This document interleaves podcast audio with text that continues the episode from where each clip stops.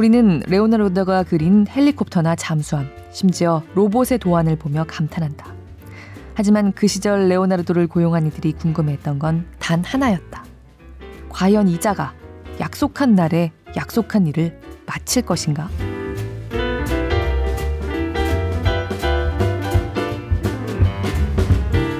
안녕하세요. 골룸에서 함께 책 읽는 시간. 저는 권애리 기자입니다. 그, 아침에 알람 맞추시죠? 요즘에는 보통 휴대전화로 알람 많이 맞추 두시는데, 제 전화기는 다시 울림 기능이 있습니다. 그래서 먼저 한 번 울린 다음에 안 일어나면 5분 간격으로 3번 울리는 거 있잖아요. 그래서 좀 전에 가만히 생각을 해봤는데요.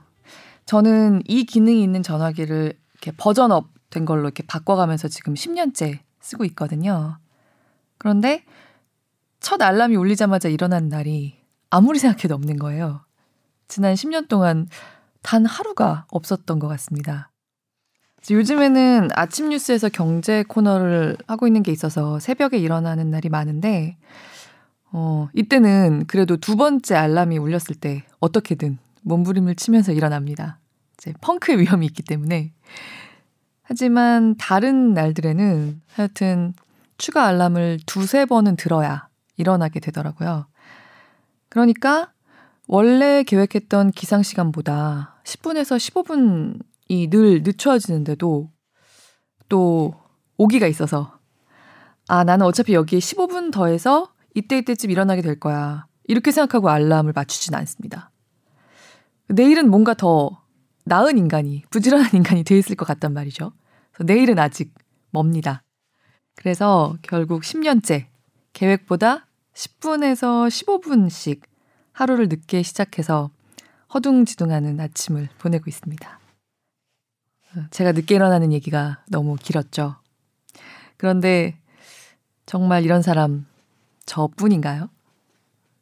그리고 솔직히 이 기분 아시는 분 많을 것 같은데 그 10분에서 15분 사이 알람 그 끄는 거를 뭐 미루면서 안 일어나고 버티는 그 10분에서 15분 사이가 가장 좀 시트도 부드럽고 이불 속이 따뜻하고 좀 푹신하고 누워있기에 딱 좋은 시간 아닌가요? 아닙니까?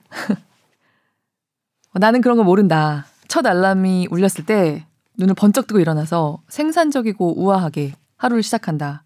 이런 분들은 메일을 주셨으면 합니다. 존경합니다. 어, 단지 기상 시간의 문제만이 아니라 저는 참 인생이 그 미루기와 벼락치기의 콤보입니다.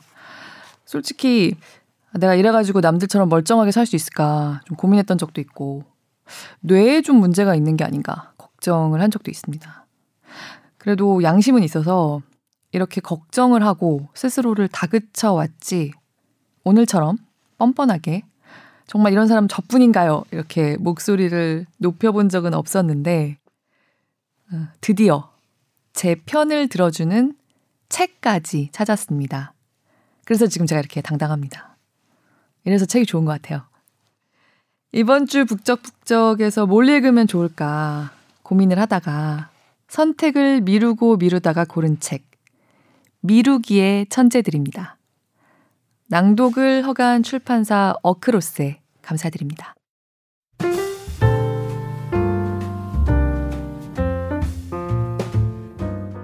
당신의 북적 좀도둑 가족 낭독을 듣고 C151님이 말씀 남겨주셨습니다. 가족이라면 선택의 여지 없이 혈연으로 엮이는 관계인데 선택에 의한 가족이라니 가장 놀란 것은 이 부분이었습니다. 영화를 보고 큰 충격과 더불어 밑바닥의 감정, 양심을 저격당하는 느낌을 받았는데 이를 소설로 썼다니 정말 흥미로웠습니다. 긴 소설의 군데군데를 징검다리 건너듯 낭독해서 영화와 다른 글로서의 이 가족 이야기를 들어 좋았습니다. 소설로 다시 읽어보려고요. 오늘날 해체되는 가족, 그에 비해 애틋할 수 있는 어느 가족의 이야기. 뜻깊은 낭독 감사합니다. 라고 말씀해 주셨습니다. 고맙습니다. 좀또둑 가족 참 마음에 남는 가족입니다. 한번 만나보시기를 좀 다시 한번 말씀드려 보고 싶은 책입니다.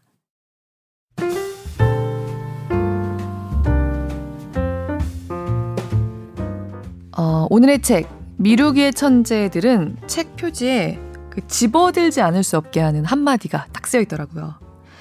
레오나르도 다빈치와 찰스 다이윈에서 당신과 나에게로 이어지는 미루기의 역사. 그러니까 세상을 바꾼 가장 위대한 사람들도 당신만큼 미루기쟁이였다라는 겁니다. 그 레오나르도 다빈치 뒤에 이어지는 유장한 선에 나를 놓아주다니. 세상에 이렇게 달콤한 착각을 선물하겠다는데 일단 열어봐야 되지 않겠습니까? 어, 이 책의 저자는 미국의 작가이자 저널리스트인 앤드루 산텔라라는 사람인데요. 이 책도 엄청 미루다가 썼다고 고백하고 있습니다. 그래도 평생 70권 가량의 역사책을 써왔다고 하고요. 뉴욕 브루클린에 사는데 지금 이 순간도 뭔가 중요한 일을 미루는 중일 거라고 소개하고 있습니다. 그럼 더 이상 낭독을 미루지 않고 이 사람이 수집한 위대한 미루기 쟁이들의 일화 중에서 찰스 다윈을 먼저 좀 만나보겠습니다.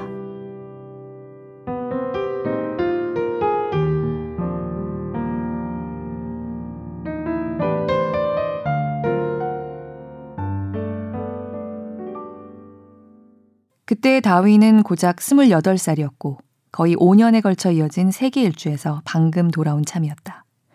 비글호를 타고 떠난 이 항해로 다윈은 떠오르는 유명 인사가 되었다. 지필 계약을 했고 박물학자로서 유명세를 키워갔다. 게다가 똑똑하고 조건 좋은 신랑감이기도 했던지라 일일이 참석하지 못할 정도로 수많은 만찬에 초대를 받았다. 그 와중에도 다윈은 이 긴 여정에서 자신이 관찰한 내용을 이해하려고 애쓰느라 바빴다. 그가 오랜 시간 답을 알아내려 했던 미스테리는 다음과 같다. 에콰도르 서쪽 해안에서 1000km 떨어져 있는 갈라파고스 군도에서 다윈은 다양한 종의 흉내 집바귀를 발견했는데 각 섬에 각각 한 가지 종만 서식하고 있었다. 군도 전체에는 여러 종이 서식하는데 왜 한 섬에는 부리가 날카로운 새만, 또 한 섬에는 부리가 뭉뚝한 새만 서식하는 걸까? 여러 박물학자가 각 섬마다 조금씩 생김새가 다른 이구아나와 거북을 발견한 이유는 뭘까? 이게 바로 다윈이 드로잉과 짧은 메모, 다른 박물학자와 나눈 대화 내용과 함께 가죽 장정 노트에 적어 놓은 질문이었다. 다윈은 이 질문에 대한 답을 대강 그려 나가기 시작했다. 모든 종은 변화한다. 1838년 여름, 다윈은 노트에 이렇게 적었다. 새 어절로 된 단순하지만 충격적일 정도로 놀라운 문장이다. 점차 다윈은 우리가 아는 생물의 범주가 신성한 계획의 만고 불변한 표현이 아니라 끊임없는 변이의 결과라고 확신하게 되었다. 9월경 다윈은 이러한 변화 뒤에 있는 메커니즘, 즉 유기체가 서식하는 환경이 우연히 발생한 특정 돌연변이는 선호하는 반면 다른 돌연변이는 절멸시키는 방식을 노트에 설명해 놓았다. 그리고 이 도태 과정에 자연 선택이라는 이름을 붙였다. 세상을 바꾸고 종교적 믿음을 산산조각낼 발견이었다. 하지만 이 발견이 세상에 알려진 건 그로부터 20년이 흐른 뒤였다. 다윈이 지성사상 가장 위대한 진전 중 하나를 이뤄놓고 이상한 행동을 보였기 때문이다. 다윈은 이 문제에서 손을 뗐다. 자신의 발상을 출간할 방법을 전혀 알아보지 않았다. 과학학술지에 논문을 보내지도, 대중매체에 글을 싣지도, 책 집필에 착수하지도, 심지어 출판사를 찾아보지도 않았다. 어쨌든 아직은 때가 아니었다. 몇몇 친구에게 이 생각에 관해 이야기하기도 하고, 새 이론을 간략하게 적어둔 다음 과학상의 상당한 진전이라고 칭하기도 했지만, 결국은 금속 걸쇠가 달린 노트 안에 가둬두었다. 이 연구는 반드시 자신이 세상을 뜬 다음에 발표하라는 지시를 남긴 채. 이 시기에 다윈이 게을렀다고는 할 수 없다. 이때 다윈은 결혼을 하고 가정을 꾸렸다. 시골에 있는 집으로 이사를 했고 허리가 아플 정도로 바쁘게 글을 썼다. 그렇게 산호초 및 화산섬에 관한 책과 HMS 비그로 항해의 동물학이라고 불리는 다섯 권짜리 전집을 냈다. 그리고 절대로 세상을 바꾸지 못할 주제로 잡지 가드너스 크로니클에 글을 기고했다. 예를 들면 과일나무 묘목을 키우는 방법이나 우물 두레박에 쇠줄을 달면 좋은 이유 같은 내용이었다. 그리고 1846년부터 1854년까지 그가 강박적일 정도로 매달린 일이 있었으니 그건 바로 따개비를 해부하고 기술하는 일이었다. 다윈은 꼬박 몇 년을 따개비에 바쳤다. 그리고 따개비 광신도가 되었다. 누군가는 다윈이 위험할 정도의 따개비 강박에 빠지기 직전이었다고 말할지도 모르겠다. 다윈은 하루 종일 알코올에 담가둔 따개비 표본에 둘러싸여 주문 제작한 따개비용 현미경 위로 등을 굽힌 채 따개비 왕국의 방대한 종류와 미스터리를 이해하고자 애썼다. 따개비들을 내 사랑 따개비라고 부르면서 말이다. 한 친구는 다윈이 온통 따개비 생각뿐이다 라고 말하기도 했다. 다윈이 따개비 연구에 시간을 얼마나 쏟았는지 다윈의 자녀들은 원래 아빠들이라면 다 이러고 산다고 생각할 정도였다. 한 아이는 어렸을 때 친구 집에 놀러 가서 이렇게 물었다고 한다. 근데 너희 아빠 따개비는 어딨어? 다윈은 따개비를 비롯한 이런저런 다른 일로 너무 바쁘게 지낸 탓에 1859년이 되어서야 마침내 종의 기원을 출판했다. 20년 전 노트에 처음 그려두었던 이론을 상세히 풀어놓은 어마어마하게 중요한 책이었다. 시간이 흘러 나이가 들고 이름을 널리 알린 뒤 다윈은 처음 생각을 떠올리고 그 생각을 책의 형태로 발표할 때까지 그렇게 오랫동안 꾸물거린 것이 스스로도 당혹스럽다고 고백했다. 어떤 이들은 그 기간을 긴 기다림이라고 부르기도 했다. 대체 왜 다윈은 자신이 알아낸 것을 세상에 알리기까지 그토록 오랜 시간을 기다린 걸까? 왜 이 발견이 엄청나게 중대한 과학적 진보가 되리란 걸 알면서도 다른 이들과 나누기를 미뤘던 걸까? 이게 바로 전기 작가와 과학 사가를 더하여 지극히 이성적인 사람의 기이한 행동에 관심을 가진 무사람들을 사로잡은 질문이다. 진화론 발표를 미룬 다윈의 행동을 놓고 엄청나게 많은 설명이 쏟아졌다. 우선 다윈의 연구에는 상당히 커다란 의미가 있었다. 다윈은 자신의 책이 과학의 일대 혁명을 일으키리라는 사실을 그 누구보다도 잘 알고 있었고 그 여파로 시골에 꾸려놓은 조용한 삶이 흔들릴지도 모른다고 생각했다. 이러한 예상에 다윈이 양가 감정을 느꼈던 것도 쉽게 이해할 만하다.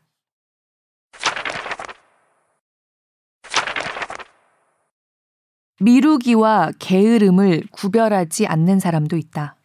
알코올 중독자 모임을 설립한 빌 윌슨은 한때 미루기를 다섯 음절로 표현한 나태함이라고 부른 바 있다. 윌슨의 주장은 이 단어가 다소 길다는 점에서만 옳았다. 두 개의 라틴어 어근, 앞으로라는 의미의 프로와 내일이라는 의미의 크라스가 합쳐진 이 단어는 그 뜻에 걸맞게도 의미 전달에 시간이 좀 걸린다. 하지만 나태에 관해서는 윌슨이 틀렸다. 할 일을 미루는 사람은 자기 일을 회피하는 와중에도 감탄스러울 만큼 바쁘게 지낼 수 있다. 다윈은 새 이론에 관해서는 이상할 정도로 입을 다물었지만 그렇다고 다윈을 태만한 사람이라고 볼 수는 없다. 증거가 필요하다면 간단하다. 따개비만으로도 충분하지 않을까? 유머 작가인 로버트 벤틀리는 일을 해내는 방법이라는 에세이에서 미루기의 기본 원칙을 설명하며 진실에 성큼 다가섰다. 누구든 얼마든지 많은 양의 일을 해낼 수 있다. 그 일이 지금 해야만 하는 일이 아니라면. 벤틀리가 말한 기본 원칙은 크나큰 영향력을 떨친 과학자뿐만 아니라 우리 모두에게도 적용된다. 마감이 눈앞에 닥쳐 있을 때 내 아파트는 언제나 최고로 깨끗하고 내 파일은 가장 꼼꼼하게 정리되어 있고 냉장고는 썩어가는 음식 없이 말끔히 치워져 있다. 반드시 해야 할 무언가가 있을 때 나는 바로 그 일만 아니라면 무엇이든 용감무쌍하게 해내겠다고 결심한다. 다윈은 명석하고 성실하며 지칠 줄 몰랐기에 우리의 기억 속에 남았다. 하지만 다윈을 친근하고 인간적인 인물로 만들어주는 건 해야 할 일을 미룬 그의 행동이다. 인간 동기가 지닌 복잡한 마디마디를 되새기게 해주는 사람 아닌가. 우리는 저마다 해야 할 일, 반드시 해야 할 일의 목록을 갖고 있다. 그럼에도 어떻게든 그 일을 하지 않아야 할 이유를 찾아낸다. 이런 면에서 우리 모두는 다윈과 동급이라 할 수 있다. 우리 모두에게는 각자의 따개비가 있다.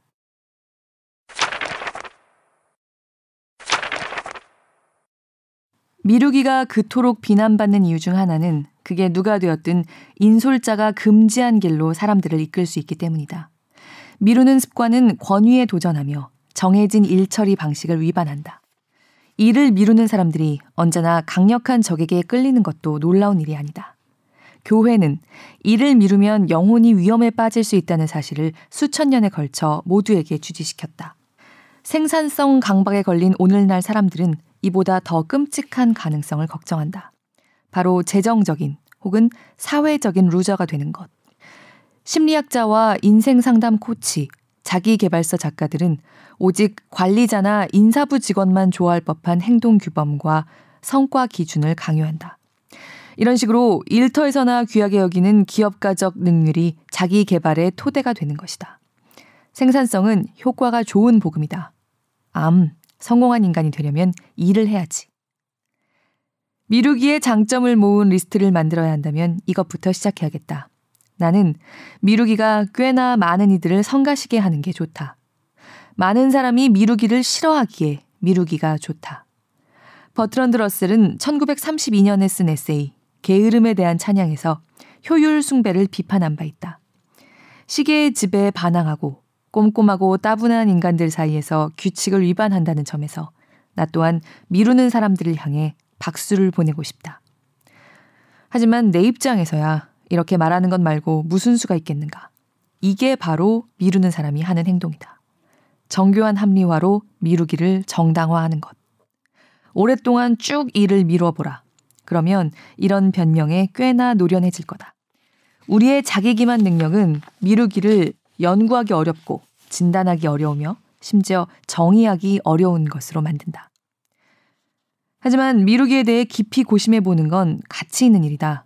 물론 진짜 일을 미룰 수 있는 좋은 전략이라는 건 말할 것도 없고 미루기에 대해 오랜 시간 생각하다 보면 몇 가지 근본적인 질문에 부딪히게 된다. 주어진 시간을 최대한 활용하는 것이 우리의 윤리적 의무일까?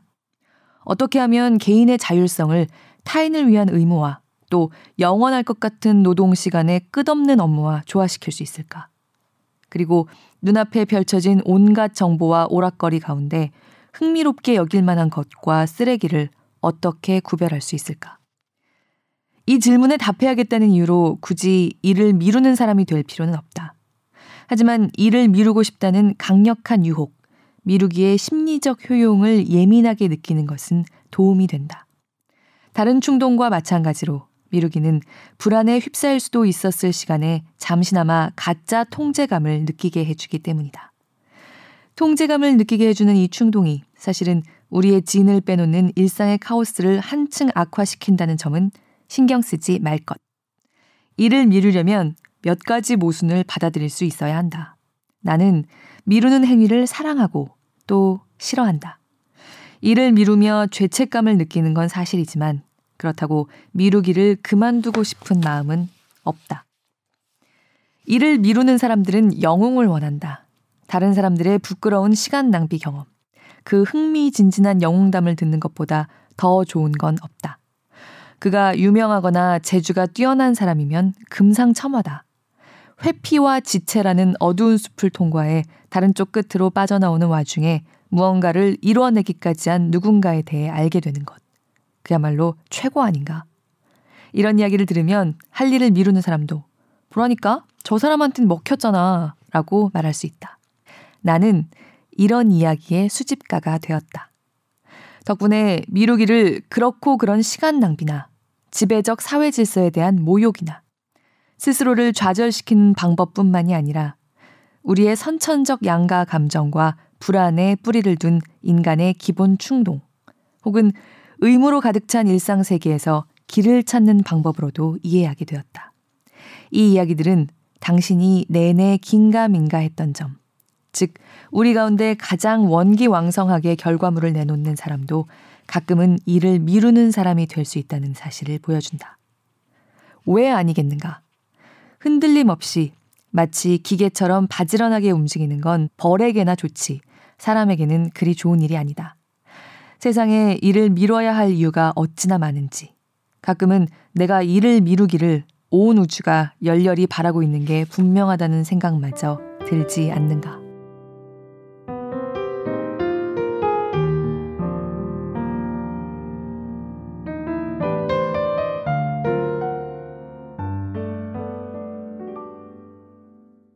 여기까지만 들으면 참 즐겁지만요. 정신 승리가 충분히 되지만요. 어, 이 책에는 한편으로는 할 일을 미루는 게 얼마나 문제가 많은 습관이고 교정해야 하는 심리, 행동인가 하는 이런저런 전문가들의 분석과 주장도 실려 있습니다. 지금 정신승리가 충분히 되고 있는 미루기쟁이로서는 듣기에 좀 기분 나쁜 얘기도 많이 있습니다. 특히 이 책에서도 짧게 소개되고 있는 2011년의 한 학자의 연구는 저도 전에 기사를 읽었던 겁니다. 뭘 자꾸 미루는 사람들은 전두엽의 특징이 있더라. 자기 통제 기능이 약한 사람이다. 라는 연구였습니다. 그 기사를 읽고, 아, 역시 나는 뇌에 문제가 있는 거였어. 그러고 좀 슬펐는데, 이 책에도 짧게 소개가 돼 있더라고요. 뭐, 거기까지는 안 가더라도, 아무튼 너처럼 자꾸 미루는 건 문제야 라고 꾸짖는 것 같은 사람들의 주장을 나열하는 부분에서 솔직히 공감이 되는 구절들도 많이 있었습니다. 어, 좀 더 풍요로운 미룸 생활을 하기 위해서 들어둘 만한 얘기들입니다. 우리가 미루는 사람들이지 그 공격을 두려워하는 사람들은 아니잖아요. 균형감을 위해서 그쪽의 얘기도 조금 그리고 저자 산텔라 씨의 소심한 반격도 조금 또 읽어보고요. 그보다 좀 더 즐거운 이야기. 우리처럼 인생을 밀었던 천재들의 이야기로 좀 더 돌아가 보겠습니다.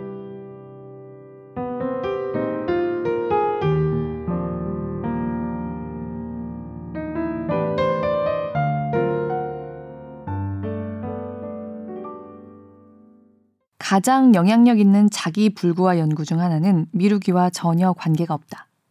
자기 불구화 전략을 통한 자아 특성의 통제, 알코올의 매력과 저성과라는 제목을 가진 1978년의 한 논문에서 에드워드 존스와 스티븐 버글러스는 알코올 남용 사례 중 일부는 창피를 면하려는 시도로 이해할 수 있다고 주장했다. 실패에 대한 변명으로 음주를 이용한다는 것이다. 둘은 다음과 같이 썼다. 이 전략은 좋은 성과가 나올 가능성을 줄이는 장애물을 찾거나 만들어냄으로써 자아 효능감을 훌륭하게 보호한다. 버글러스가 이 충동을 이해한 것은 개인적 경험을 통해서였다. 그의 이야기에 따르면 그는 고등학교 시절 만점을 받으리라 예상하던 SAT를 치르기 직전에 처음으로 마약을 해봤다. 마약은 강력한 변명거리이자 나는 똑똑한 사람이라는 자기 확신을 무너뜨리지 않고도 부담스러운 기대를 낮출 수 있는 방법이었다. 아이러니하게도 매우 높았던 SAT 모의고사 점수가 이 이론의 씨앗을 제공해 주었다. 이를 미루는 사람도 이와 비슷한 전략을 취한다. 우리는 성공 가능성을 크게 낮추는 방법으로 자아 효능감을 보호한다. 하지만 이건 미루기에 뒤틀린 논리 중 한 가지 사례일 뿐이다. 이를 미루는 이유가 얼마나 많은지를 알면 깜짝 놀라지 않을 수 없다. 어쩌면 나는 스스로에 대한 높은 기대에 부응하지 못할까봐 두려워하는 완벽주의자이기 때문에 일을 미루는 건지도 모른다. 아니면 당연히 실패하리라 생각하고 스스로에게 실패의 이유를 설명하기 위해 일을 미루는 핑계꾼이거나 아니면 내가 해낸 일에 대한 다른 이들의 평가가 무서워서 일을 미룬다거나 아니면 특정 날짜까지 뭔가를 하라고 요구하는 상사나 배우자나 카드 회사나 다른 권위자에게 고분고분 대응해야 하는 게 분해서라거나 아니면 최후의 순간에 일을 끝내려고 애쓸 때 아드레날린이 분출되는 게 즐겁기 때문이거나 아니면 해야 할 일의 규모와 가지수에 압도당해서거나 아니면 그냥 너무 귀찮아서일 수도. 더 복잡한 경우를 생각해 보자면 직업적 의무라는 측면에서는 세상에서 가장 성실하지만 집안일에 관해서는 언제나 굼뜬 경우일 수도 있다. 내가 생각해낸 이론 중 하나는 또는 나를 정당화하는 방법 중 하나는 미루기가 반드시 필요한 의뢰이자 성취로 향하는 길에서 반드시 견뎌야 하는 과정으로 이미 정착되어 있을 수도 있다는 거다. 다른 모든 의뢰와 마찬가지로 미루기는 혼란스럽고 마음대로 되지 않는 삶을 조금은 통제할 수 있는 하나의 방법이라는 점에서 매력적이다. 사실 내가 알게 된 설명 하나하나는 전부 나름의 설득력을 갖는다. 심리학자 피어스 스틸은 이 모든 미루기의 핵심에 공통적으로 존재하는 것이 감정을 조절하지 못하는 무능력이 아니라 현재에 대한 선호라고 강조한다. 우리가 일을 미루는 것은 대개 현재는 구체적으로, 미래는 추상적으로 느끼기 때문이다. 그의 책을 읽다가 밑줄 친 문장이다. 이 주장 역시 이치에 들어맞는다. 거의 모든 이론이 얼추 말이 된다. 심지어 다른 합리적인 이론을 정면으로 반박하는 이론조차 어느 정도는 말이 된다. 여러 문헌을 읽는 건 스스로에게 많고 많은 진단을 내리는 것과 같다. 그렇게 나는 계속해서 일을 미뤘다. 그로부터 얼마 지나지 않은 어느 날 아침, 언제나처럼 반쯤 잠에서 깬 상태로 노트북 컴퓨터를 켰다.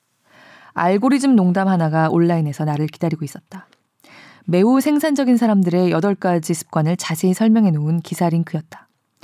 나는 노트북을 덮어버리고 다시 베개에 얼굴을 파묻었다. 그 기사를 읽진 않았지만 침대로 굴러서 다시 잠드는 게 그 8가지 중 하나가 아니라는 건 확신할 수 있다. 경영 관리 언어가 얼마나 완벽하게 자기 개발을 규정하는지 깨닫기 위해 눈에 보이는 자극적인 제목의 기사를 모두 읽을 필요가 있나? 공항의 가판대와 바이럴 동영상이 부추기는 이상 속에는 더 생산적이고 빠릿빠릿한 내가 있다. 이 이상과 다른 개인적이고 특이한 변종은 하나같이 낙인 찍힌다. 페라리를 만났을 때 나는 경영관리 언어로 명령하는 대중 자기개발 산업의 등장에 회의를 갖는 이유를 열심히 설명했다. 무릇 독립적으로 사고하고자 하는 인간이라면 더 빠르고 훌륭하고 본보기가 될 만한 드론이 되라는 끊임없는 훈계에 저항해야 한다는 의무감을 느끼지 않겠는가? 네, 그게 바로 우리가 반항이라고 부르는 겁니다. 페라리는 말했다. 당신이 나한테 이걸 하라고 하면 나는 정확히 반대로 하겠어. 같은 거죠. 하지만 내 삶에서 가장 재밌었던 건 하지 말아야 할 일을 하는 거였어요. 내 말에 페라리는 살짝 놀란 것 같았지만 어쨌든 나는 계속 이야기했다. 내 말은 본인이 직접 선택을 내려야 된다는 거예요. 일을 연기하거나 거절하거나 미루는 게 적극적인 선택일 수 있다는 생각은 안 해보셨나요? 자신을 구성하는 하나의 방법으로서요. 페라리의 생각은 달랐다. 이봐요. 일을 미루면 실질적인 피해가 생긴다고요. 물론 경제적인 피해가 생기죠. 하지만 개인적 피해도 엄청나요. 관계에서도, 자아 존중감에서도요. 인생은 짧아요. 당신 세상에 변화를 일으켜 본 적 있습니까? 내가 보편적 선에 기여했다는 증거가 부족하다는 이유로 주장이 힘을 잃는 상황에는 미처 대비하지 못했다. 그런 적은 없다고 대답할 수밖에. 하지만 뒤늦게나마 대답이 떠오르긴 했다. 일을 미루는 모든 사람이 알고 있는 사실. 때때로 우리가 하는 가장 훌륭한 일은 오로지 다른 일을 미루기 위해서 하는 일이다. 사회과학연구원들이 이러한 역설을 어떻게 계량화하는지는 잘 모르겠다. 나는 나 자신을 하나의 개인으로 이해하고 싶지, 과학과 사회과학에서 하듯 일반적인 유형의 한 사례로 생각하고 싶지는 않다. 내게 있어 나의 미루기는 미묘하고 주관적이고 미스터리하며 종잡을 수 없는 행위다. 하지만 내가 이렇게 생각하는 것도 당연하다. 나는 일을 미루는 사람이니까. 즉, 나의 미루는 습관을 어떻게 합리화할 수 있는지 알고 있다는 뜻이다. 존스와 버글러스도 비슷한 깨달음을 얻었던 것 같다. 우리 모두는 자기 인정과 자기 미화의 판타지를 위한 공간을 남겨두기 위해 특정 종류의 애매모호함을 필요로 한다.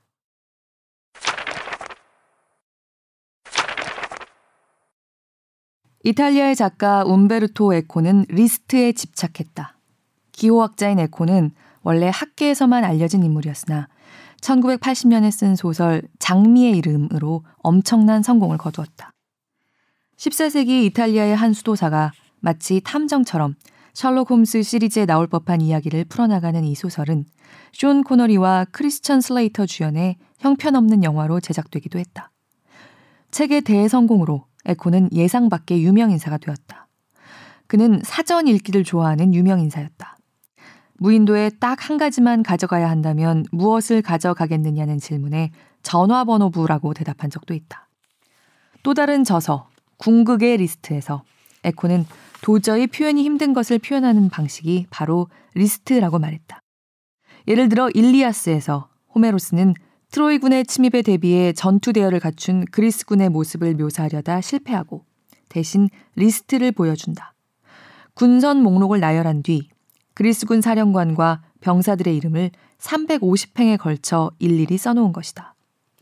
에코에 따르면 우리가 리스트에 끌리는 이유는 리스트가 가진 그 무한함 때문이다. 리스트, 즉 목록은 한계가 없으며 절대 완성될 수 없다. 우리에겐 한계가 있다. 몹시 좌절스럽고 굴욕적인 한계. 바로 죽음이다. 그렇기 때문에 우리는 한계가 없다고, 그러니까 끝이 없다고 여겨지는 모든 것을 좋아한다. 에코의 말이다. 우리는 죽음을 원치 않기 때문에 리스트를 좋아한다. 나는 다소 강박적일 정도로 리스트를 만드는 편이지만 그동안 한 번도 만들어 본 적 없는 리스트가 하나 있으니 바로 버킷리스트다. 버킷리스트를 적어본 적 없는 이유는 버킷리스트에 씀직한 일들을 해낼 용기가 없기 때문이다. 예를 들면 나는 스카이다이빙을, 행글라이딩을, 마라톤을, 에베레스트 등정을 결단코 하지 못할 테니까. 버킷리스트는 욕심과 자기 개발이 교차하는 지점에서 생겨난다. 버킷리스트는 자기소개서를 폼나게 채우고 죽기 직전까지 인상 깊은 경험을 쌓아 올리겠다는 욕망을 드러낸다. 버킷리스트라는 단어를 널리 알린 사람은 저스틴 잭햄으로 이 사람이 누구냐면 잭 니컬슨과 모건 프리먼이 출연한 영화 버킷리스트의 시나리오를 쓴 작가다. 이 시나리오의 아이디어는 잭햄이 가지고 있었던 죽기 전에 하고 싶은 일 리스트에서 나왔다.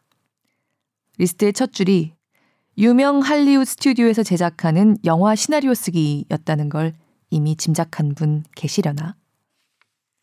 내가 절대 버킷리스트를 만들지 않는 또 다른 이유는 버킷리스트가 죽음을 인정하게 만들며 내 죽음을 인정하는 건 정말 기분 나쁜 일이기 때문이다. 과제를 마치는 건 리스트에서 과제를 사라지게 하는 것과 같고 이건 어떤 면에서 나 자신을 사라지게 하는 것이기도 하다. 바로 그래서 내가 to-do 리스트를 해치우는데 할 일 리스트를 해치우는데 그렇게 자주 실패하는 거다. 눈앞에 해야 할 일이 있는 한 끝없이 그 일을 미룰 수 있다. 마지막 to-do 리스트의 마지막 항목에 줄을 긋는 것보다 더 힘 빠지는 일이 뭐가 있겠는가? 나는 리스트가 가능하다면 나 자신도 영원히 끝나지 않았으면 좋겠다.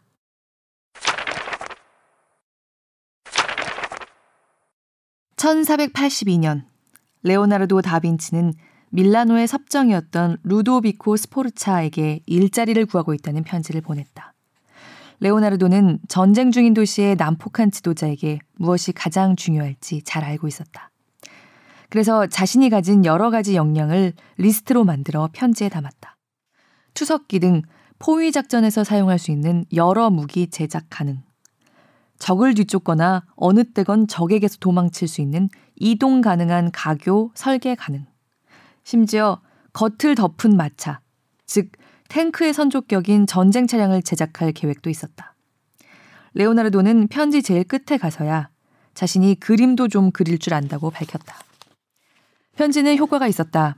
하지만 레오나르도를 고용한 루도비코는 그에게 군사 프로젝트가 아닌 그란 카발로라 불리는 대형 청동상의 제작을 맡겼다. 루도비코의 아버지를 기념하기 위한 이 동상은 세계에서 가장 큰 기마상이 될 것이었다. 하지만 레오나르도의 여러 다른 프로젝트와 마찬가지로 기마상은 끝내 완성되지 못했다. 그렇게 거대한 동상을 통째로 주조하는 일은 그에게도 쉽지 않았던 모양이다. 이 작업은 몇 년을 질질 끌었다. 루도비코는 동상이 완성되길 기다리는데 진절머리가 난 게 틀림없다. 프랑스군이 밀라노를 위협해 방위군에게 화력이 필요해지자 그는 레오나르도가 기마상을 만드는 데 쓰려고 따로 빼놓은 청동을 대포 제작에 써버렸다. 자신만만하게 약속했다가 낙심하고 미루기를 반복하는 게 레오나르도의 기본적인 작업 방식이었다.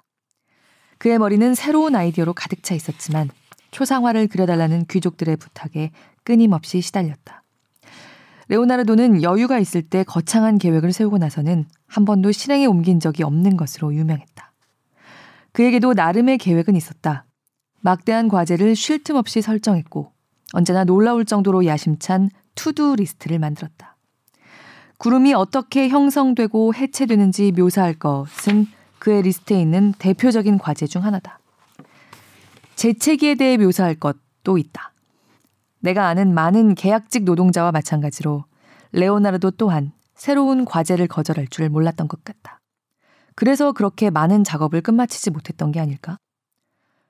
처음으로 레오나르도의 전기를 쓴 조르조 바사리는 완벽주의가 문제였다고 말한다.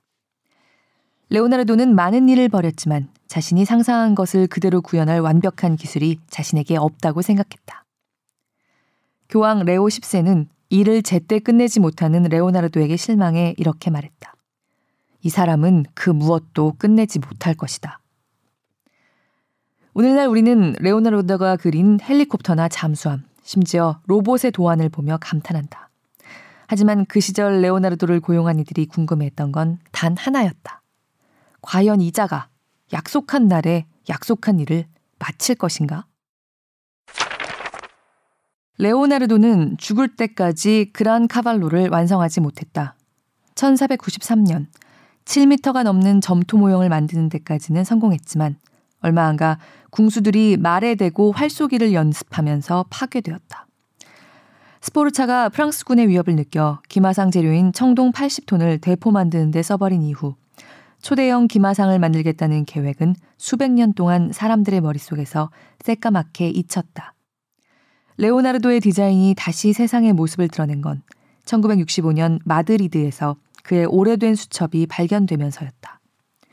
미국의 미술품 수집가인 찰스 덴트는 내셔널 지오그래픽을 읽다가 이 무산된 프로젝트에 관해 알게 되어 두 번째 시도를 위해 자금을 모으기로 결정했다. 그렇게 덴트가 고용한 조각가 니나 아카무가 마침내 레오나르도의 기마상을 완성했다.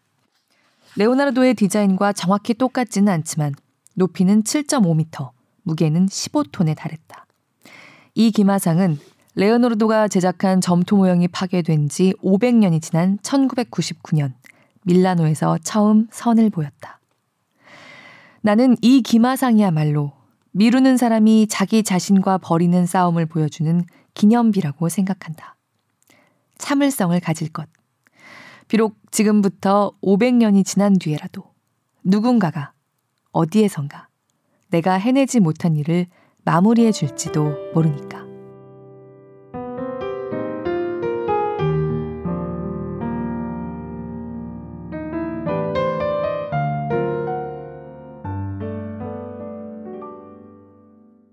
저자 산텔라는 자꾸만 뭔가를 미루는 삶에서 놓치게 되는 기회나 성과를 모르는 척 하지는 않습니다. 하지만 왠지 우리에게 위로를 주는 위인들의 인간적인 면모, 미루는 습관을 이것저것 소개하면서 넌지시 주장 또는 본인 표현대로 얘기하자면 합리화하고 있는 게 있습니다. 최선을 다해 중요한 일을 미루는 것이 그 일에 대해 우리가 그만큼 커다랗게 가지고 있는 애정과 경외감을 뜻하기도 한다는 변명과 함께 인간이란 그렇게 뭔가를 미루고 사소하고 다양하게 시간을 보낼 다른 일을 찾아내면서 또 다른 새로운 길들, 예상 못했던 틈새들을 발견해 나가는 존재이기도 하다고요. 더 거창하게 얘기하자면 그러니까 사람이라는 거죠. 아무래도 산텔라 씨가 미루기를 반복하는 자신의 롤모델로 삼은 것 같은 찰스 다윈 얘기를 이 책 여기저기서 반복하는데요. 계속 끄집어내는 다윈의 습관이 바로 다윈이 평생을 즐겨 했다는 산책입니다. 다윈이 종의 기원을 정자세로 앉아서 빠르게 써내려가는 대신에 얼마나 많은 시간을 산책을 하면서 보냈는가를 자꾸 얘기를 해요. 산책이라는 일견 무의미하고 목적 없는 그 느긋한 행위 안에는 하지만 늘 우리가 기대하거나 예상하지 못한 풍경들이 조금씩 있습니다. 그 산책의 처음과 끝에 아무것도 달라져 있지 않을 수도 있지만, 하지만 산들바람을 좀 맞으면서 늘 똑같은 것 같으면서도 조금씩 다른 그 풍경들을 보면서 걷고 나면 최소한 기분은 좋아져 있죠. 산책은 그런 거니까요. 그리고 그 반복 속에는 때때로 새로운 무언가들이 이것저것 움터서 처음 걷기 시작할 때 짐작하지 못한 무언가가 탄생해 있기도 합니다. 처음 의도했던 것은 완성되지 않을지 몰라도 다른 어떤 것들이 고개를 듭니다. 그런 삶도 재미있지 않을까라고 열심히 합리화해온 역사 속의 일군의 사람들이 이 책에 많이 등장합니다. 좀 더 읽어보겠습니다.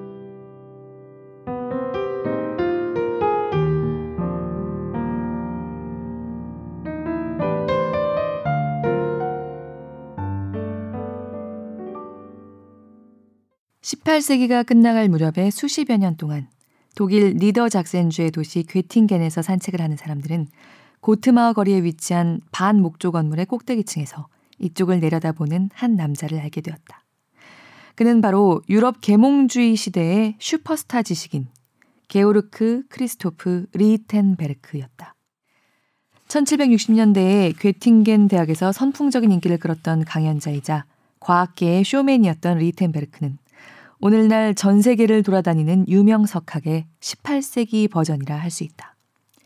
괴테와 칸트, 알레산드로 볼타가 속한 지식인 모임의 일원이었고 유럽 전체에서 학생과 추종자를 끌어모으는 과학 실험의 베테랑이었으며 영국 국왕과 격이 없이 지내는 말벗이기도 했다. 계몽주의 시대에 테드 강연이 있었다면 리텐베르크는 아마 가발과 무선 헤드세트를 착용하고 무대 위를 휘저었으리라. 외모만 보면 왜소하고 곱사등이었지만 리히텐베르크는 흡사 락스타나 마찬가지였다. 강의실은 그를 보기 위해 멀리서 괴팅겐까지 찾아온 방문객으로 늘 미어 터졌다. 괴팅겐 대학이 그를 채용한 건 그의 풍부한 과학 지식 때문이기도 했지만 그의 카리스마와 명성, 쇼맨십이 다른 학자들을 끌어모았기 때문이기도 했다. 리히텐베르크의 삶은 아이디어와 열정으로 흘러 넘치는 것 같았다. 하지만 바로 그것이 한편으로는 문제가 되었다. 리텐베르크는 자신의 에너지를 절대로 한 곳에 모을 수 없는 사람이었다. 어쩌면 애초에 별로 집중하고 싶지 않았던 건지도 모르겠다. 그의 연구는 거듭해서 새로운 발견의 토대가 되었으나 결국 다른 사람의 앞길만 닦아놓는데 그치곤 했다. 일례로 리텐베르크는 몽골피의 형제가 처음 열기구 띄우기에 성공하기 몇 년 전에 이미 열기구의 과학적 근거를 입증해 놓고도 정작 땅에서 발을 떼려고 시도한 적이 단 한 번도 없었다. 리텐베르크는 헨리 필딩의 톰 존스 스타일로 소설을 쓸 거라는 말을 자주 했다. 하지만 소설 쓸 시간이 없었다. 그에게는 언제나 해야 할 강의와 써야 할 편지, 나가야 할 산책이 있었다. 56의 나이로 죽음을 맞이하기 전까지 그가 쓴 소설이라곤 겨우 몇 페이지에 불과했다. 리덴베르크는 이 일 저 일에 조금씩 손을 댔다. 광범위한 지적 호기심은 그의 매력이기도 했고 특별한 자질이기도 했다. 그는 천문학과 수학, 측지학, 화산학, 기상학, 실험 물리학 강의를 했다. 영국 화가 윌리엄 호가스의 작품에 관해 일종의 미술 비평문을 저술했고 우리가 심리학이라 부를 법한 내용의 짧은 에세이를 썼다. 때로는 이일 저일 사이를 왔다 갔다 할 뿐 한 가지 일에 고집스럽게 몰두하지 못하는 스스로에게 좌절하는 일을 했다. 그의 일기에는 이러한 후회가 명백하게 남아있다. 몽골피가 발견한 게 거의 내 손 안에 있었는데. 자기 이마를 세차게 때리는 듯한 안타까움이 느껴지지 않는가.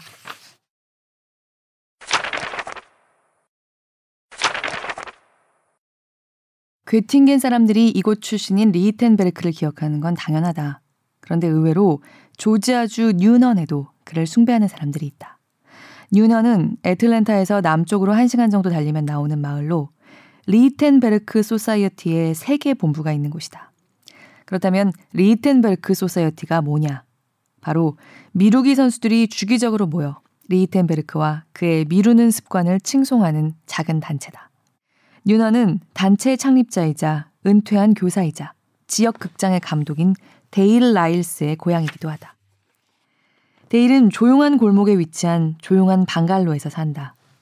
리히텐베르크의 동상 대신 연합군 병사가 보초를 서고 있는 뉴넌의 법원 광장에서 불과 몇 블록 떨어진 곳이다. 데일의 집 뒷마당에는 미로가 있다. 몇 년 전 오페라를 써야 했던 시기에 만든 시설이다. 당시 데일은 오페라에는 손도 대지 않았다. 그 대신 뒷마당에 있는 미로와 그 옆에 있는 화덕, 그리고 그늘을 만들어주는 정원에 온 에너지를 쏟아부었다. 이제 뒷마당은 봄날 저녁 칵테일 한 잔을 손에 들고 시간을 보내기 좋은 양치 식물이 가득한 쾌적한 공간이 되었다. 오페라 이야기는 일단 미뤄두도록 하자. 몇 년 전 데일과 그의 친구들이 리히텐베르크 소사이어티를 결성한 곳도 바로 이 뒷마당이었다.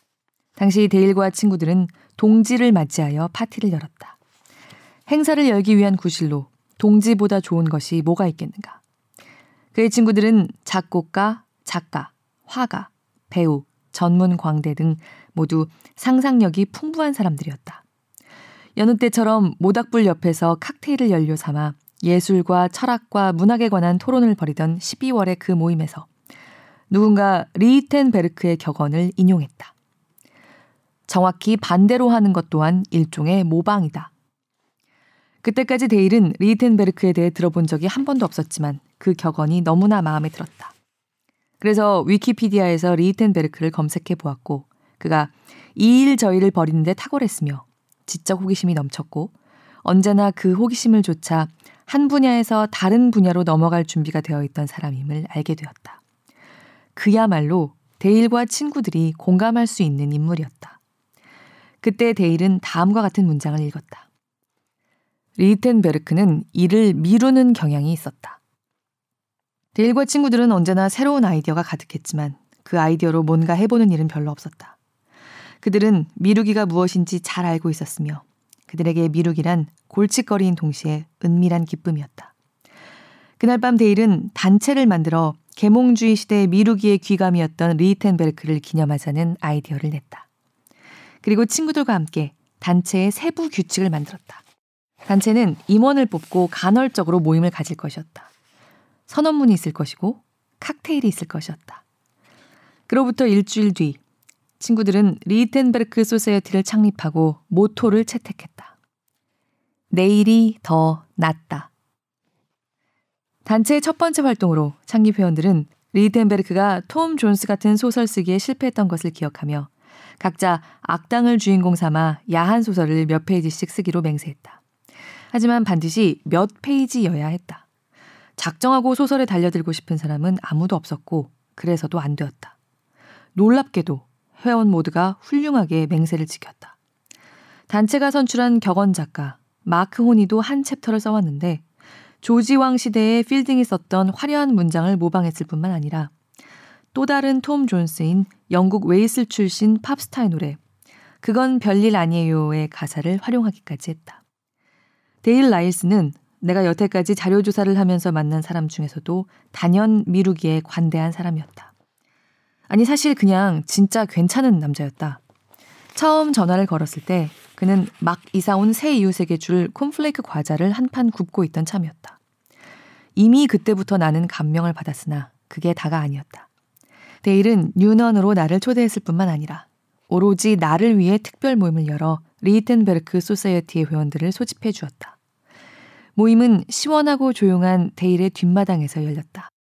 데일은 기막히게 멋진 이동식 바를 구비해 놓고 모닥불을 지피는 중이었다. 회원 모두가 나를 따뜻하게 반겨주었다. 리히텐베르크 소사이어티는 한편으로는 회원들의 창의적 활동을 장려하기 위해, 다른 한편으로는 미루기를 장려하기 위해 존재한다. 처음에는 언뜻 이 두 가지가 서로 어긋나는 것처럼 여겨진다. 하지만 이들에게는 모종의 논리가 있다. 예를 들어 데일의 멋들어진 미로는 데일이 오페라를 써야 했던 시기에 오페라를 쓰는 대신 만든 것이다. 이후 낸시 윌러드의 동화 윌리엄 블레이크의 여인숙 방문하기를 무대에 올리기 위해 곡을 써야 했을 때 데일은 곡을 쓰는 대신 전부터 미뤄온 오페라를 썼다. 오페라는 별다른 성과를 내지 못했다. 독일에서 열린 콩쿠르에 오페라를 제출했지만 수상에 실패했다. 하지만 한편으로는 오페라를 썼던 경험 덕분에 마침내 윌리엄 블레이크의 여인숙 방문하기를 위한 곡쓰기에 돌입했을 때 오케스트라 작곡가로서 더욱 자신감을 가지고 일할 수 있었다고 한다. 그날 밤 회원들과 내가 불가에 모여 앉았을 때 데일은 이런 얘기를 했다. 재밌는 건 업무 회피가 좋은 일이라는 거예요. 자기 작품으로 다른 사람을 귀찮게 하기 전에 알아서 중단하는 예술가가 더 많아진다면 세상은 더 아름다워질 테니까요. 하지만 업무 회피는 한편으로 일종의 업무 수용이 될 수도 있다는 증거도 있다. 그날 밤을 떠올리면 데일의 뒷마당에 걸려있던 티베트의 기도 깃발과 종소리가 떠오른다. 데일이 내게 막 두 잔째 버번 투아카 칵테일을 만들어준 참이었다. 나는 기쁜 마음으로 편하게 등을 기대고 앉아 회원들이 교육과 예술과 구린 예술과 행복이 과연 추구할 만한 가치가 있는 목표인지 아닌지에 대해 나누는 열띤 대화를 듣고 있었다. 리히텐베르크 소사이어티는 그저 게으름뱅이들의 모임이 아니다. 회원들은 반드시 일정 수준의 활동을 해야 한다. 선언문에는 이렇게 쓰여 있다. 회원은 명부에 이름을 올리기 전후의 어느 시점에 창의적인 작품을 제출해야 한다. 하지만 동시에 너무 공을 들여서도 안 된다. 리히텐베르크의 정신을 기리기 위해서 작품은 완성되어서도 성공적이어서도 안 된다. 단체 회원들에게 있어 꾸물거리기와 미루기, 주저하기는 전부 창의적인 과정의 한 단계다. 데일은 한 가지 일을 미루면 종종 다른 일을 하게 된다는 사실을 깨달았다. 그리고 꼭 해야 하는 일이 아니었던 그 두 번째 일이 결국은 꼭 해야 했던 일보다 더 가치 있는 일일 경우가 많다는 사실도 깨달았다. 이런 의미에서 눈을 가늘게 뜨고 잘 보면 미루는 행동은 적극적인 성취의 매개물일 수 있다. 이런 깨달음에 이른 데일은 이 모순적인 발상에 관해 책을 쓰기 시작했다. 너무 진취적이라고 회원들에게 비난받을 수도 있을 것 같다.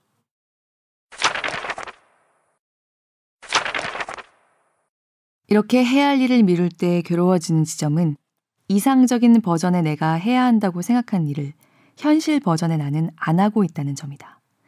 리히텐베르크도 레오나르도도 그 밖에 수많은 미루기의 거장들도 이 문제로 괴로워했다. 레오나르도는 임종 때 이렇게 스스로를 비난했다고 전한다. 아무것도 끝내질 못했어. 해야 할 일을 제때 처리하지 않으면 결국엔 후회하게 된다는 교훈을 전하는 이야기다. 미루기의 거장들이 내게 가르쳐 준 게 있다면 그건 우리가 하고 싶어 하는 일이 대부분 진짜, 진짜, 진짜로 어려운 일이라는 거다. 다른 나라의 언어 배우기, 그동안 겁내고 있던 프로젝트에 착수하기, 데이트하고 싶은 상대에게 말 걸기, 우리를 불편하게 만드는 임무들이다. 실패와 고통, 난처함을 감수해야 하기 때문이다. 해야 하는 일이 그리 어렵지 않은 경우라도 유혹은 여전히 남아 일을 미루고 싶게 만든다. 그럴수록 과제는 더 어려워지고 도전 정신을 더 많이 발휘해야 하고 그러므로 더욱 흥미로워진다. 어쩌면 이러한 이유 때문에 미루기의 전문가들이 눈앞에 놓인 일에 당장 덤벼들기보다는 옷장을 정리하거나 음악 스트리밍 서비스의 재생 목록 이름을 전부 다시 붙이거나 따개비 연구를 하며 수년을 보내는 편이 훨씬 나을 거라고 생각하는 게 아닐까? 과학은 당장 손을 써서 세계를 훼손하는 짓을 멈추지 않는다면 이 세계와 함께 우리까지 파멸하고 말 것이라고 경고한다. 하지만 사람들 대부분은 추상적인 미래보다 구체적인 현실에 더 관심을 쏟는다. 우리는 생각을 미루고 싶어 한다. 하지만 반성하고 방향을 바꿔야 한다. 그것도 너무 늦기 전에. 그러지 않으면 후회하게 될 테니까. 그런데 하나도 후회하지 않길 바라는 게 더 황당한 일 아닌가? 당연히 나는 후회하게 될 것이다. 이미 후회 머신이다. 당연히 해야 할 일을 다 끝내지 못할 것이다. 어떻게 그러지 않을 수 있겠는가? 충분히 체계적이고 이성적으로 살아간다면 100% 만족스러운 상태로 죽을 수 있다고 믿는가? 나는 결코 스스로 원하는 만큼 완벽할 수 없을 것이고, 스스로 원하는 만큼 끝내주게 멋질 수도 없을 것이다. 나에겐 둘 다 필요하다. 해야 하는 일에서 도망가는 것도, 흠잡을 데 없는 착실함도, 후회도, 실천도. 나는 인간이다. 나의 결점은 나의 가장 훌륭한 점과 따로 떼어놓을 수 없다. 찰스 다윈은 1882년에 세상을 뜰 때까지 25권의 책을 남겼다. 마지막 책은 지렁이에 관한 내용이었다. 다윈은 다른 중요한 일을 하고 있지 않을 때면, 이를테면 지성사를 다시 쓰고 있지 않을 때면 지렁이 연구에 시간을 바쳤다. 비글호에서 내린 때부터 거의 반세기 동안 지렁이에 푹 빠져 지냈다. 지렁이는 연구 주제치고는 다소 평범, 아니 초라해 보일 수 있다. 하지만 다윈은 세계에 놀라울 정도로 막대한 영향을 끼치는 지렁이의 힘을 잘 알고 있었고, 토양 개량과 순환 작용, 심지어 고대 유물 보존에 뛰어난 지렁이의 자질을 존경했다. 한 친구에게 우리는 지렁이에게 고마워해야 해 라고 편지를 쓰기도 했다. 그가 어마어마한 결과로 귀결되는 작은 움직임에 관심이 많았던 것을 고려하면 지렁이야말로 다윈의 특성을 잘 보여주는 연구 주제인 셈이다. 다윈의 지렁이 연구 중에는 수년이 걸린 것도 있었다. 한 번은 집 뒤에 벌판에 돌을 하나 놓고 시간의 흐름에 따라 돌이 얼마나 깊이 가라앉는지를 측정한 적도 있었다. 지렁이가 토양을 얼마나 밀어낼 수 있는지 확인하기 위해서였다. 초창기 거석 중 일부가 어떻게 지렁이 똥에 파묻혔는지 알아내기 위해 스톤헨지를 찾아가기도 했다. 온 가족을 지렁이 연구에 끌어들여 지렁이가 음악에 어떻게 반응하는지 알아보겠다며 아이들에게 바순과 피아노를 연주하고 입으로 온갖 소리를 내보라고 시킨 일도 있었다. 지렁이는 아들의 바순 연주에는 무관심했지만 피아노 위에 그릇 안에 있을 땐 피아노의 진동에 매우 민감하게 반응했다. 다윈이 지렁이 연구에 관해 쓴 편지를 읽노라면 아마 그는 이런 식으로 지렁이 떼에 둘러싸여 책상 앞에 앉아 실험에 몰두하며 평생을 보냈어도 만족했으리라는 점을 느낄 수 있다. 사람들의 기억에 남을 위대한 발견이야 하든 말든. 다윈이 마침내 마무리한 지렁이 책은 지렁이의 습성을 관찰한 결과 알게 된 지렁이의 활동을 통한 식물 재배 토양의 형성이라는 제목으로 출간되었다. 그리고 불티나게 팔려 몇 주 만에 재판을 찍었다. 어떻게 그러지 않을 수 있었겠는가? 제목이 저런데. 다윈은 본인이 찬양에 맞지 않았던 지렁이들처럼 기나긴 게임을 했다. 그렇게 다른 사람은 알아채지 못하는 것, 따개비와 지렁이의 특징을 알아챘고 그렇게 발견한 내용의 중요성을 인지했다. 이러한 관찰들은 쌓이고 쌓여 원래 형태보다 훨씬 엄청난 무언가가 되었다. 우리는 주로 진화론이라는 거대한 발상으로 다윈을 기억하지만 그 거대한 발상은 작은 관찰들이 토대를 닦아주지 않았더라면 나올 수 없었을 것이다. 눈을 감기 직전 다윈은 오래된 친구에게 마을 교회의 묘지 중 세상에서 산성이 가장 적은 땅으로 묻힐 곳을 점 찍어 두었다고 말했다. 그곳에서 다윈은 쭉 지렁이와 함께할 것이었다.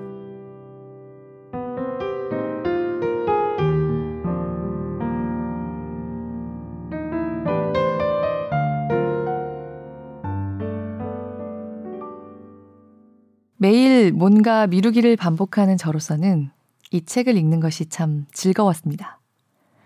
나는 왜 이렇게 마음먹은 것을 제때제때 하지 못할까 생각하면 미룬 것만도 화가 나는데 스스로가 자꾸 초라해지고 우울해지는 기분의 반복이잖아요. 그런데 이렇게 미루기에 철학과 의미까지 부여하면서 나 대신 합리화에 애써준 많은 사람들이 있었다니 뭔가 힘이 났습니다. 그래서 저도 오늘은 좀 뻔뻔하게 그 합리화에 한마디를 보태고 싶습니다. 미루기쟁이들은 그냥 조금 더 낭만주의자일 뿐이다. 출발점에서 계획했던 종점에 최단 시간에 가닿는 직선 코스보다 삐뚤빼뚤 구부러진 길을 빙글빙글 돌아서 생각하지 못했던 지점에 다다르는 우리가 조금 더 이런저런 풍경을 둘러보면서 적당한 걷기의 속도로 삶을 통과하는 로맨틱한 사람들이다. 아침에 첫 알람이 울리자마자 벌떡 일어나는 사람보다 더 훌륭한 사람은 당연히 아니지만 기상을 미룬 그 5분에서 10분 사이에 웬만하면 다른 것과 바꾸고 싶지 않은 나만이 알고 있는 따스한 침대 시트의 감촉과 달콤한 비몽사몽이 있다. 오늘은 뭘 또 미루고 싶으십니까? 너무 소중해서 바로 시작할 수 없을 것 같은 일을 자꾸 미루게 될 때의 훌륭한 변명거리로 이 책, 미루기의 천재들을 열어보시는 것을 조심스럽게 추천해 봅니다. 조금씩 미뤄도 괜찮으니까 산책 같은 주말 보내셨으면 좋겠습니다.